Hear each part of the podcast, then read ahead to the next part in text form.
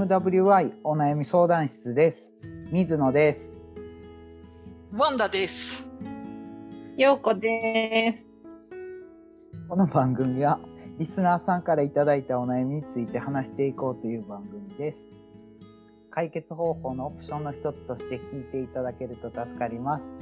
あと、お悩みをいただいた方の背景や環境を理解せず、的外れな方向に話が進むことも多いと思いますが、その点はご了承ください。ということですが、ワンダさん、はい。最近どうでしょ最近、かゆい。蚊がいてかゆいです。うなんか収録中パンってやったら、あの蚊潰してると思ってもらえれば。めっちゃかゆい今。そうですか？なんだろう。そう雨ふ降るんですよね、最近。寒いのに蚊が出る。えー、そう。え、どういうこと？メキシコって北半球ですよね。そう、でも標高2000メートルだから、あで、ーなんかわかんないけど、はいグアナファトは5月で夏が終わっちゃうんですよ。へでえ。それが終わると雨季で、雨季が始まると蚊がいっぱい来て、はい。それで、あれなんですよ、あの、蚊がいっぱい出るとデング熱が発生するんですよ。あら。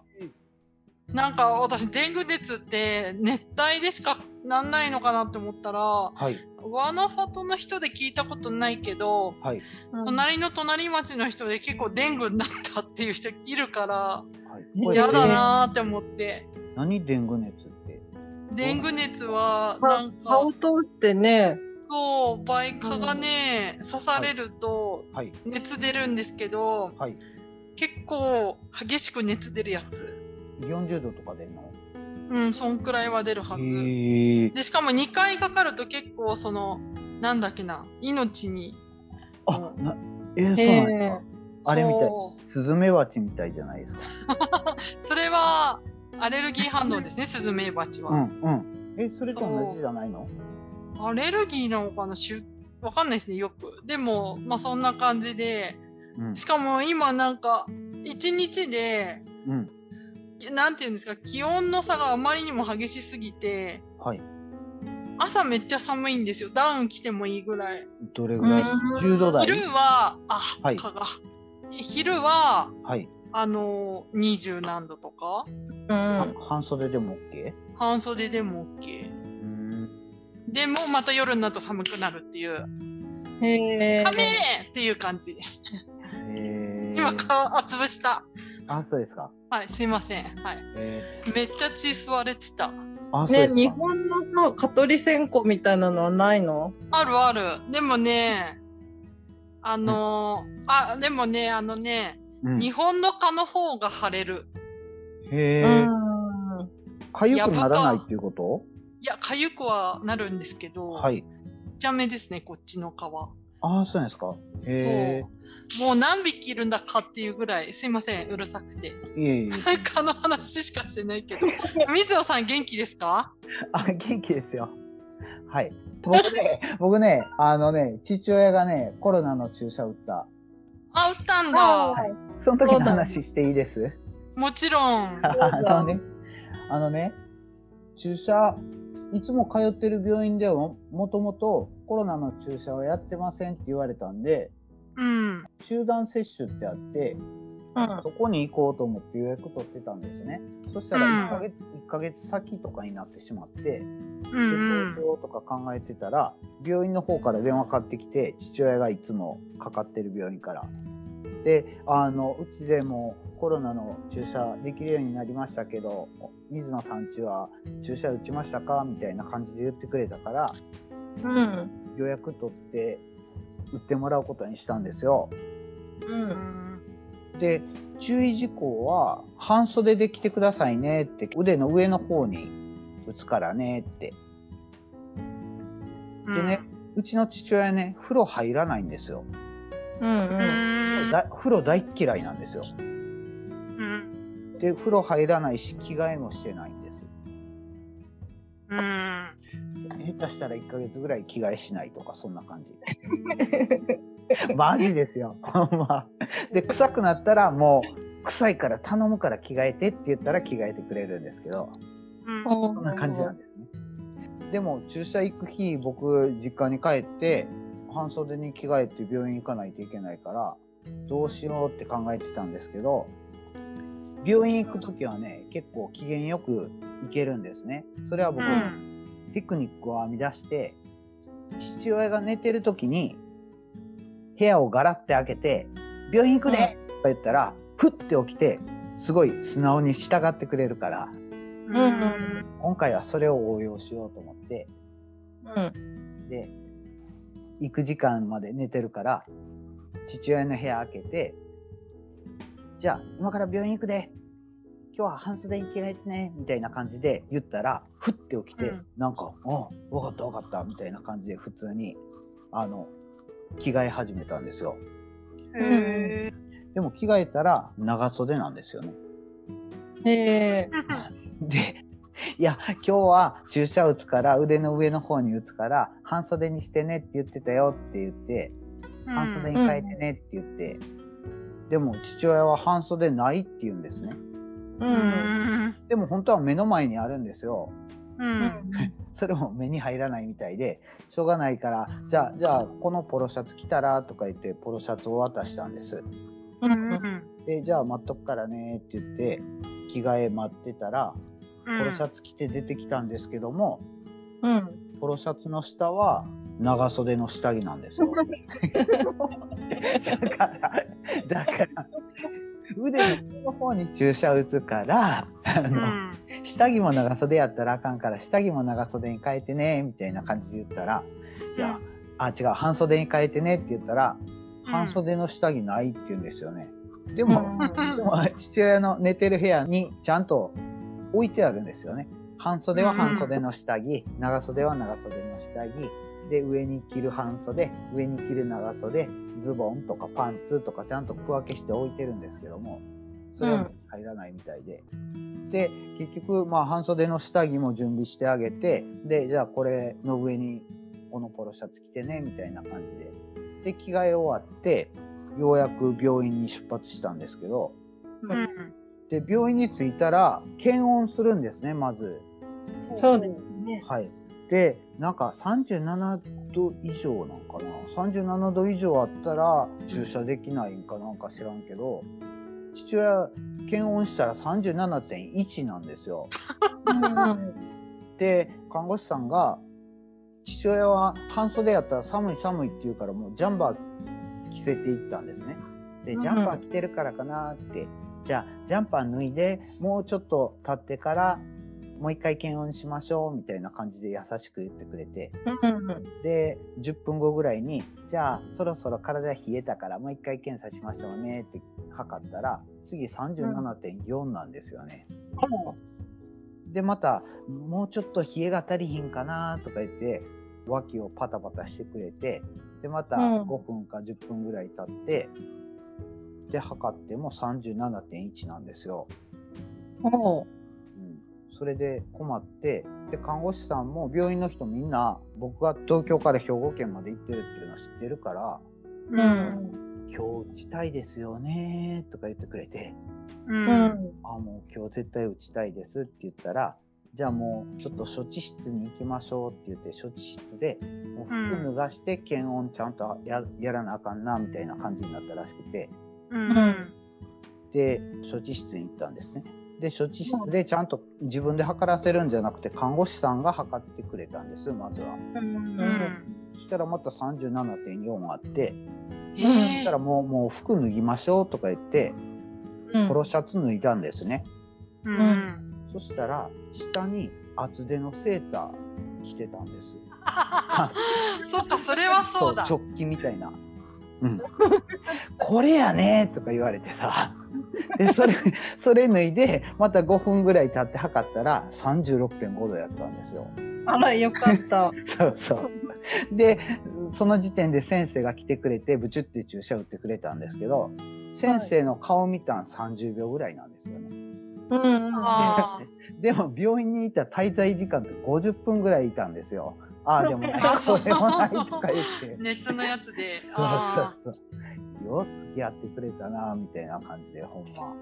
ーうん。やっぱりいつも世話になってる病院っていうか、ああ、助かるなーみたいな感じですごい思いましたね。あそこで、普通の病院やったら多分ね、検温して37.1とか37.4やったら、ちょっと今日は熱あるみたいやから、また次の時にしましょうみたいな感じになるはずなんですよ。うん、なるもうもう何回やったか5、6回測ってもらったんですよね、手間かけて。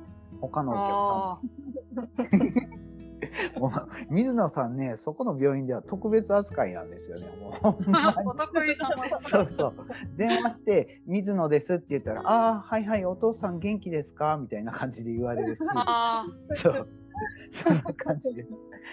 そんな感じで。ーそう、あと、水野さんに聞こうと思ったのが、お父さん、はあの、結局、あれ何でしたっけ？あの、みんなでお昼に集まるやつ。うん、あ、あのデイサービス？行ったのかな、あ、それ一回聞いてない体体験は行ったんです。うん。体験は行ったけど、お風呂は入らなかったらしいんです。あそうなんだ。はい。でも、すごいおとなしくしてて、えーっと、ご飯食べて、新聞読んだりして、まあ、くつろいでましたよ、みたいなことは言ってた。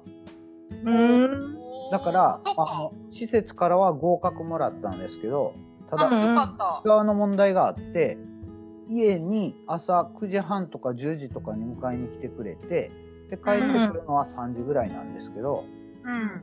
自分で出たり、準備したり出たりできないし、帰ってくるとき、まあ帰ってくるときは普通に家入るだけやからいいんですけど、うん。ん朝準備したり、ちゃんと時間通り起きたりとか、そういうのができないから、結局うん僕が一緒にいて送り出ししないと難しい状態なんですよね。だから僕の都合でちょっとどうしたもんかなみたいな感じで、ちょっと保留になってるうんうんうんとこ。うん。あれ、いとこのお兄ちゃんがどうしたこうしたとかは？あ、それは本人が行く気になるかどうかの話なんですよね。ああ。うん。それで体験会みたいな感じで一回行ってみましたみたいな状態なんですよね。うん。うん。そう。そっか。そう。だから、まあ、止まってるんですけども、でも、今はヘルパーさんが毎日来てくれて、うん。で、もともとはヘルパーさん週に3回来てるうちの2回は家に入れませんとか、そんな感じやったんが、うん。もう今日はいらんでとか、そもそも家にいなかったりとか、そんな感じで3分の1ぐらいしか入れなかったんですけども、毎日来るようになったら、ヘルパーさんが来ても普通みたいな感じになってきたりとか、へえ。うん、だからそれに慣れてきたんやと思うんですよね。うんうんうん。はい。あと、えっと、冬の間、なんかもう体調悪くて何日も寝込んだりみたいな感じの時もあったんで、ヘルパーさんがもうちょっと毎日家入るんがドキドキしますみたいな感じやったんですね。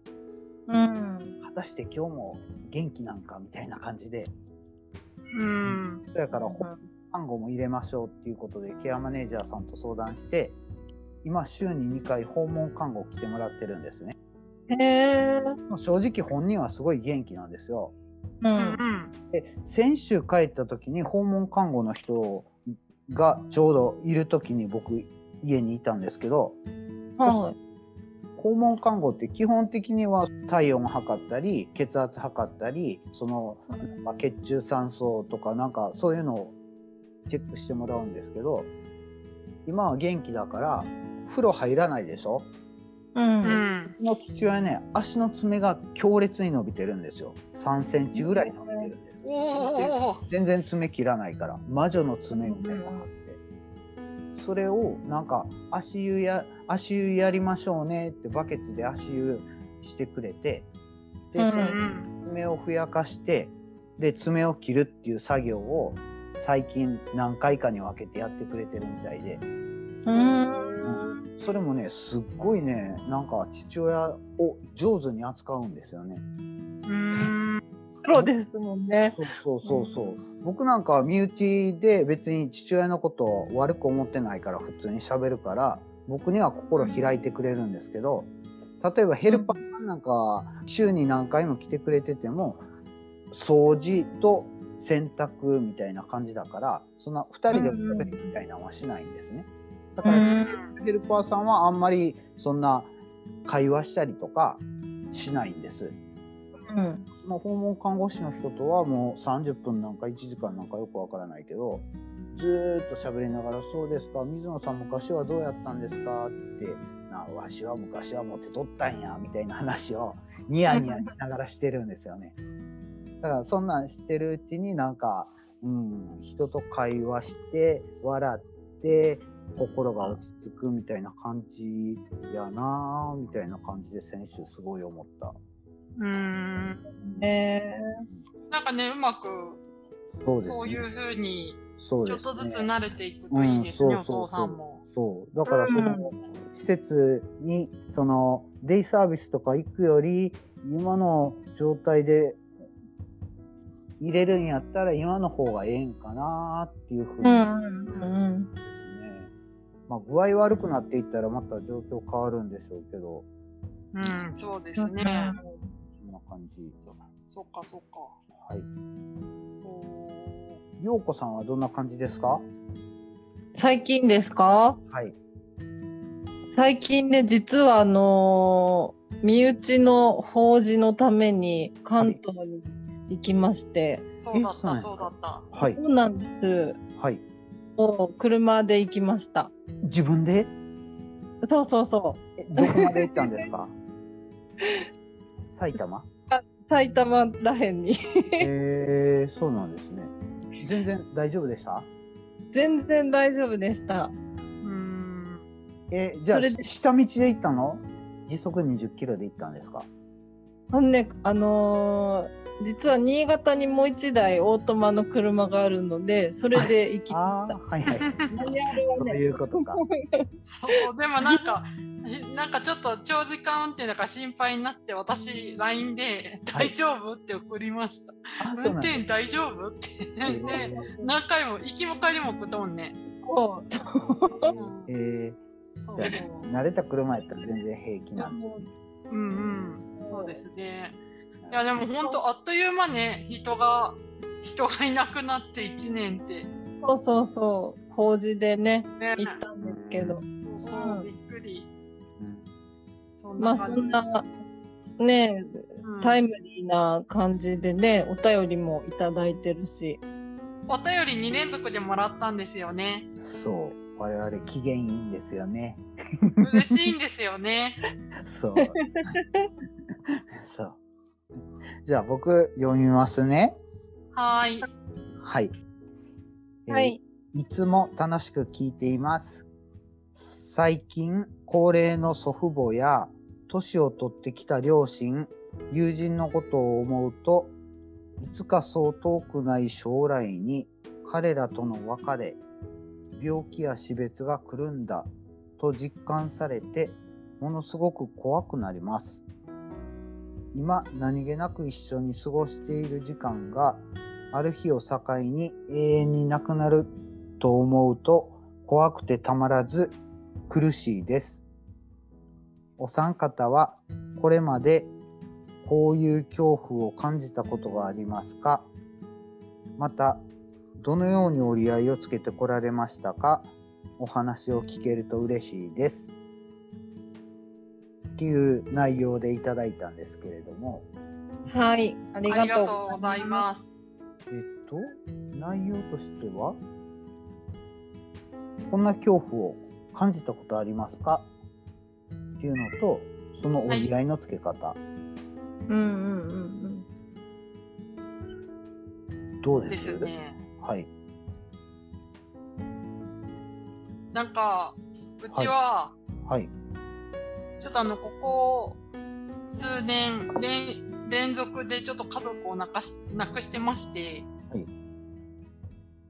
私、そうね、あの、えーどこまで詳しく言っていいのかな。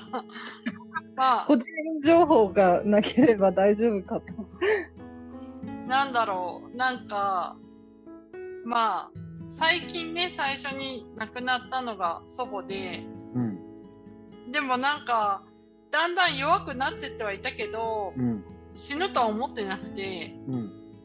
なぜなら、うちのお母さんのあだ名、ふじ、ふじみの T さんなんですよね。で、その不死身の T さんの母だから、うん。やっぱりうちのばあちゃんもすっごいパワフルで、うん。なんか昼寝するときは入れ歯を小指に挟んで寝るような感じで、うん。めっちゃ面白くて、うん。ほいでなんか私がメキシコから帰ると、うん。早くメキシコから帰ってきなさいっつってよく怒られるけど、うん。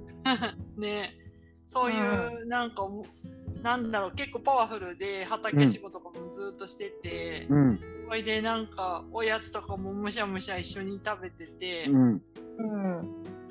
でなんか90何歩ぐらい前全然元気だったけど急に具合悪くなって、急に亡くなっちゃったから、うん。なんだろうな準備できてなくてその死ぬっていううん。なんかでほんと最後の1ヶ月ぐらいでうん。そういう話は出てきたけど、うん。本当私の中では急だったから、あとうんもう一人の家族も今回、うん。その陽子さんが報じていた家族もうん。あまりにも急すぎて、うん何にも準備しないで2人ともうん。行っちゃったから、うん。なんだろうな、うん。うん心の準備をしていいるいた方がもしかしたらそういう受け止める時にうん。ちょっとは楽だったのかもしんないけど私は2人とも本当に急すぎて、うん。あの倒れましたう。うんん。あのここであの今いる部屋でうん。バタって2 人ともいいきなりすぎてへえ。であとばあちゃんの時はなんかツイッターで言ったから、なんかその、いろんな人からご愁傷様ですって言ってもらって、うん。本当にありがたいことだったんだけどうん。ばあちゃんが死んだことを全く受け入れられてなかったからうん。すっごいご愁傷様ですっていうメッセージばっかりがずっと来てうん。それでバチンって弾けてうん。なんだろうなんかその自分の中で準備できていないのにもう周りの人はお前のなんだろう、お前の家族は死んだんだっていう風に言われてるようにと、取ってしまって、うん。それで号泣したりとか、うん。うん。なんだろうななんかうーんって思うと今感じてる恐怖っていうのは実は自分にとっての優しさなのかもしれないんじゃないかなってちょっと思う。うん。なんだ急にそういう亡くなったって言ってもらう、うんなんか受けるショックよりも少しずつその恐怖を準備していくことによってうん。自分の気持ちを和らげていく過程なんじゃないのかなってこのお便りを読んで思ったんですがうん。うん。どうでしょう？私なんかあんま家族が死んだっていつも急だからうん。うん。なんだろうな。この人死んじゃうんだなーって。まあうちの 父母はよく思うけど、それ以外の今まで亡くなってた家族って結構急すぎて、うん。うん。急になんか父母の場合はほら、あの、いろんな手続きとかはね、私たち直接来るから、うんやっぱそういう準備はうん。してるかもしれない。わかんないけど。わかんないですね。うん。うん。どう、ようこさん。そうですね。うんそのね、やっぱりお姉さんが感じるのと私が感じるのは全くね、違くて、うん。あんまり私はで恐怖というよりかは、亡くなることはもうみんな決まってるから、まず、それね、亡くなったってなったら、ああ、そうかって思うんですね。それはなんでかっていうと、私自身が、あの、結婚式は人生で3回ぐらいしか行ったことない割に、うん。葬式がもう20回以上出てて、そうだ本当に。ねそう言われるとそうだ。そう人の死を、葬式をたくさん見てきたからこそ、うん。なんだろう、恐怖がない。それはもちろん悲しいとかの感情はあるんだけど、それ、恐怖があるとしたら自分が死ぬことが一番恐怖。うん。うんうん。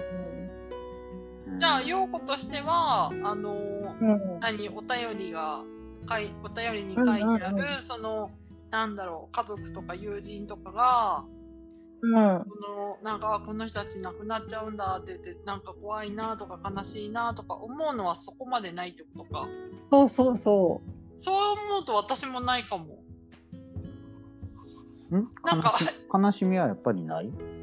あの亡くなった時はありますけど、うん。あこの人死んじゃうんだっていう先を考えての悲しみはないかも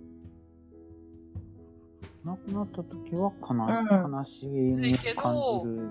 うん。けど例えばその水野さんを見てあ水野さん20年後に死んじゃうんだ悲しいではならないうんう。そうなの。今ね、あん楽ましいり。ねみたいなああ、うんはいはいはい。子供の時はでもノストラダムスの大予言のニュース見てそれを思ったかもしれない。うん。あ世界が終わってしまうみたいな感じでパニクった瞬間はあるけど。本気で？うん本気でそんなん思いました？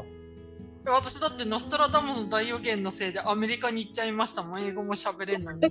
え、どういうこと？どういうこと？あのなんか最初にお付き合いした人になんか同じ名前の人に浮気されてはい。ショックすぎてしいやノストラダムスめっちゃ信じてたから死ぬんだったらあやつのいない、ところに行きたいと思ってアメリカに行っちゃいました。え、それ。え、それ、そのアメリカに行ったっていうのは、うん。なノストラダムスとどう関係するんですか？えノストラダムスが来てみんな死ぬんだったら私は死ぬ時にああやつと一緒にはいたくないって。あ、ああ、死ぬときに、はいあはあ、違うところに降りたい。い そうそう。そうえで来ないからーはい。1999年の7月毎日空見て「ねはい。えねえいつ来るの?」って聞いてました。えー、え、4月はアメリカにいたんですか？うん7月。あ、7月？えー、うん。えー、え、じゃあ、長長期旅行に行ったみたいな感じだったんですか？で1年留学っていうか研修はいはいはい。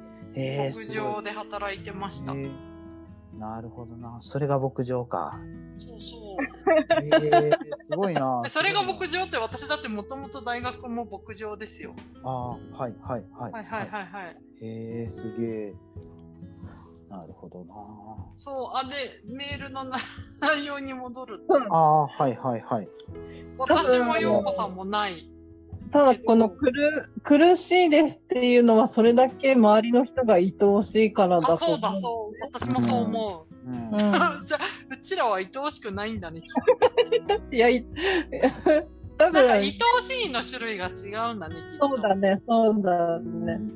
うん。水野さんはどう思いました？いやー、僕、あんまりそういうのない感じですね。